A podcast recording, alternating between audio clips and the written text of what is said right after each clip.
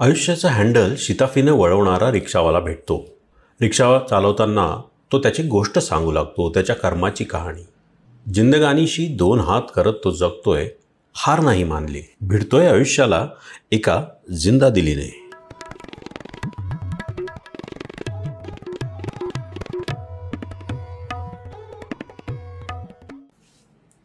आपल्याच शहरात फिरताना कधी रिक्षात किंवा टॅक्सीत बसण्याचा योग फार येत नाही.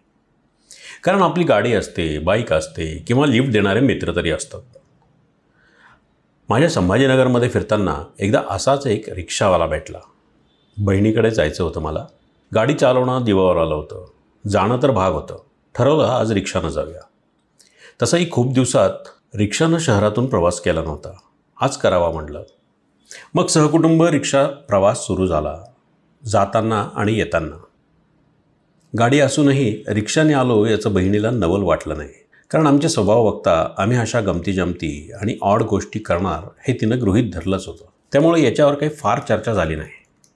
परतीला आम्ही जालना रोडवर आलो. एक रिकामी रिक्षा दिसली. हात केला. रिक्षावाला थांबला. तसं आम्ही साताऱ्याला येणार का? असं म्हणता असताना मान हलवत खून केले. आत बसलो. पुढचा वीस एक मिनिटांचा प्रवास आता रिक्षात होणार होता.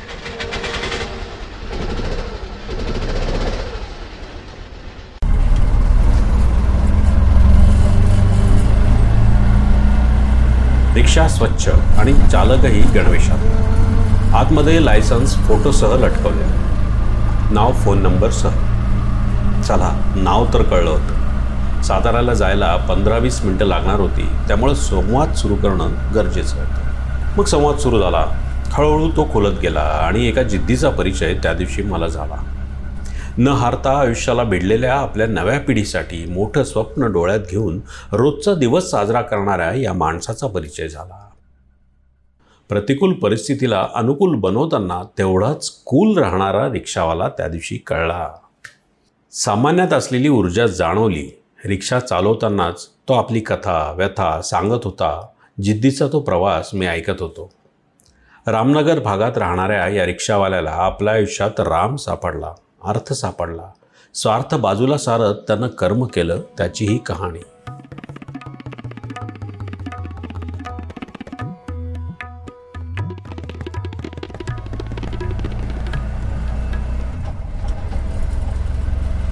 सहा बहीण भावंडांपैकी हा एक जालना जिल्ह्यातील एका खेड्यातून आलेला. वडील कुठेतरी नोकरीला होते. याचं शिक्षण अर्धवटच राहिलं.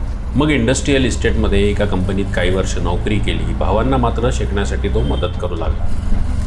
स्वतःच्या शिक्षणावर पाणी सोडून नोकरीत बांधल्यासारखं होत होतं. पगार देखील पुरेसा नव्हता. नोकरी पटेना म्हणून मग एकाची रिक्षा भाड्याने घेऊन ती चालवायला सुरुवात केली. शाळेची मुलं दोन शिफ्टमध्ये तो नेआण करू लागला. आणि असं करता करता तीन वर्षापूर्वी त्यानं स्वतःची रिक्षा देखील घेतली. दरम्यान बहिणींचे लग्न भावांचं शिक्षण आणि याचा संसार अशी सगळीच कसरत तो करत होता. आता तो वयाच्या पन्नाशीकडे चालला असावा.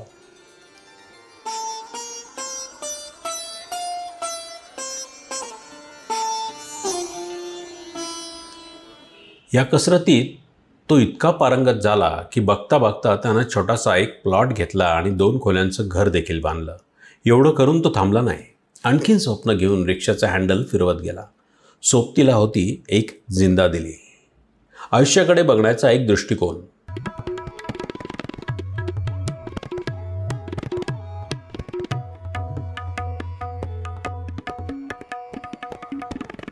जुनी गाणी ऐकण्याचा छंद आणि जमेल तेव्हा गुणगुणणं देखील सुरू असतं. रिक्षातही छोटासा प्लेअर त्याला लावलेला पेनड्राईव्ह आणि त्यात भरलेली जुनी गाणी. सर ही गाणी मला खूप काही देऊन जातात. लाईफमध्ये या गाण्यांनी खूप दिलं आहे प्रत्येक टायमाला मला गाण्यांना जोश दिला आहे मी म्हटलं अरे कोणता गायक आवडतो मग तुला? आणि कोणतं गाणं सांगशील का?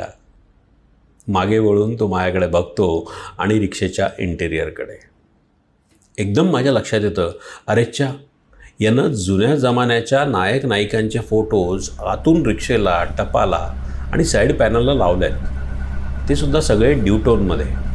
म्हणजे पुन्हा ब्लॅक अँड व्हाईटचा फील म्हटलं वा दादा बढिया केलं की तुम्ही. त्यानं रिअर ग्लासमध्ये हसून माझ्याकडं पाहिलं. त्याच्या नजरेत धन्यता आणि स्वतःचं कौतुक देखील होतं. मग मी पुन्हा म्हटलं की अरे तुम्ही सांगितलंच नाही कोणता गायक आवडतोय आणि कोणतं गाणं तुम्हाला आवडतं? साहेब आपल्याला किशोर कुमार लईच आवडून जातो. त्याच्या लईचमध्ये मला जाणवलं की त्याची आवड किती असेल. किशोरदांचं गाणं त्याला आवडत होतं. मी म्हणलं गाणं? गाणं ना जीवन से भरी तेरी आखे. आणि लगेच तो गुणगुणायला सुद्धा लागला. सफरमधलं हे गाणं त्याला आवडतं हे काहीसं मला वेगळं वाटलं.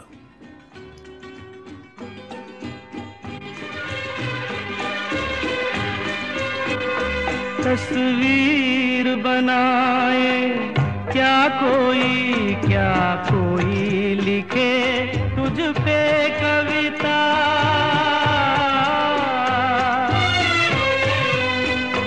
रंगों छंदों में समाएगी, रंगों छंदों में समाएगी, किस तरह से इतनी सुंदरता सुंदरता?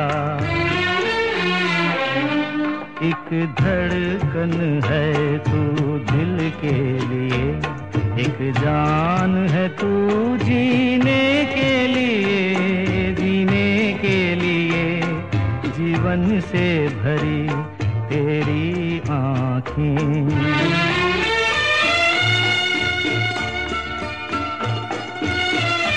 एक विचारू का दादा हे गाणं का आवडतं? माझ्या या प्रश्नावर तो खूप गोड हसला आणि लाजला सुद्धा. साहेब हे माझ्या बायकोसाठी आहे. नाहीतर तुम्हाला वाघ वेगळंच काहीतरी वाटायचं. आता खरं तर मला तसं काही वाटण्याचं कारणच नव्हतं. पण त्याला उगच ते जाणवलं असावं कारण आमच्या गप्पा खूप पुढे गेल्या होत्या खूप रंगल्या होत्या आणि तो देखील खुल्ला होता. वाहतुकीतून मार्ग काढत काढत तो रिक्षा चालवत होता आणि एकीकडे माझ्याशी गप्पा देखील मारत होता. त्याचा संसार कदाचित बरा चालला असणार. दोन लहान मुलं आहेत. तो सांगत होता मुलगा नववीला गेला आहे मुलगी बारावीला तिला शिकवतो आहे पी आय करायचं आहे तिला पोलिसात जाणार ती. हे सांगताना तो जेव्हा मागे वळून मायाकडे बघत होता ना तेव्हा त्याच्या डोळ्यात एकाच वेळी कृतार्थता चमक आणि स्वप्न हे सगळं मला दिसलं. समाधानाने तो सांगत होता तरी एक खंत त्याच्या बोलण्यात जाणवत होती.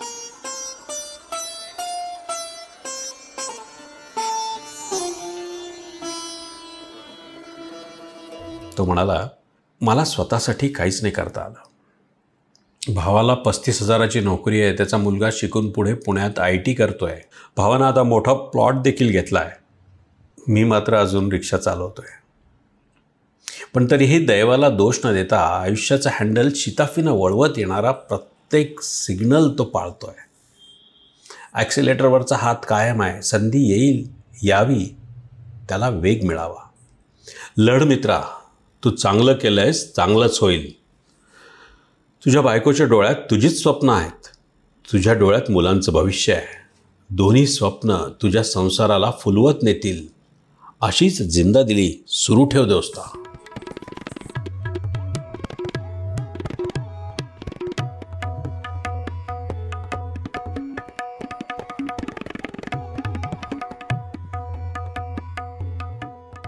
चला तर पुढच्या भागात भेटू नव्या व्यक्ती त्यांचे किस्से नवे विषय आशय एकच जिंदा दिली. पुढील काही भागात काही मुलाखती तुमच्यासमोर येतील काही सेलिब्रिटीज देखील तुम्हाला भेटायला येतील. ही सिरीज आवडत असल्यास शेअर जरूर करा कॉमेंट करा. अशाच तुमच्या प्रतिक्रिया देखील देत चला. मराठीतील हा अनोखा विषयाचा आशयाचा पॉडकास्ट जिंदा दिल.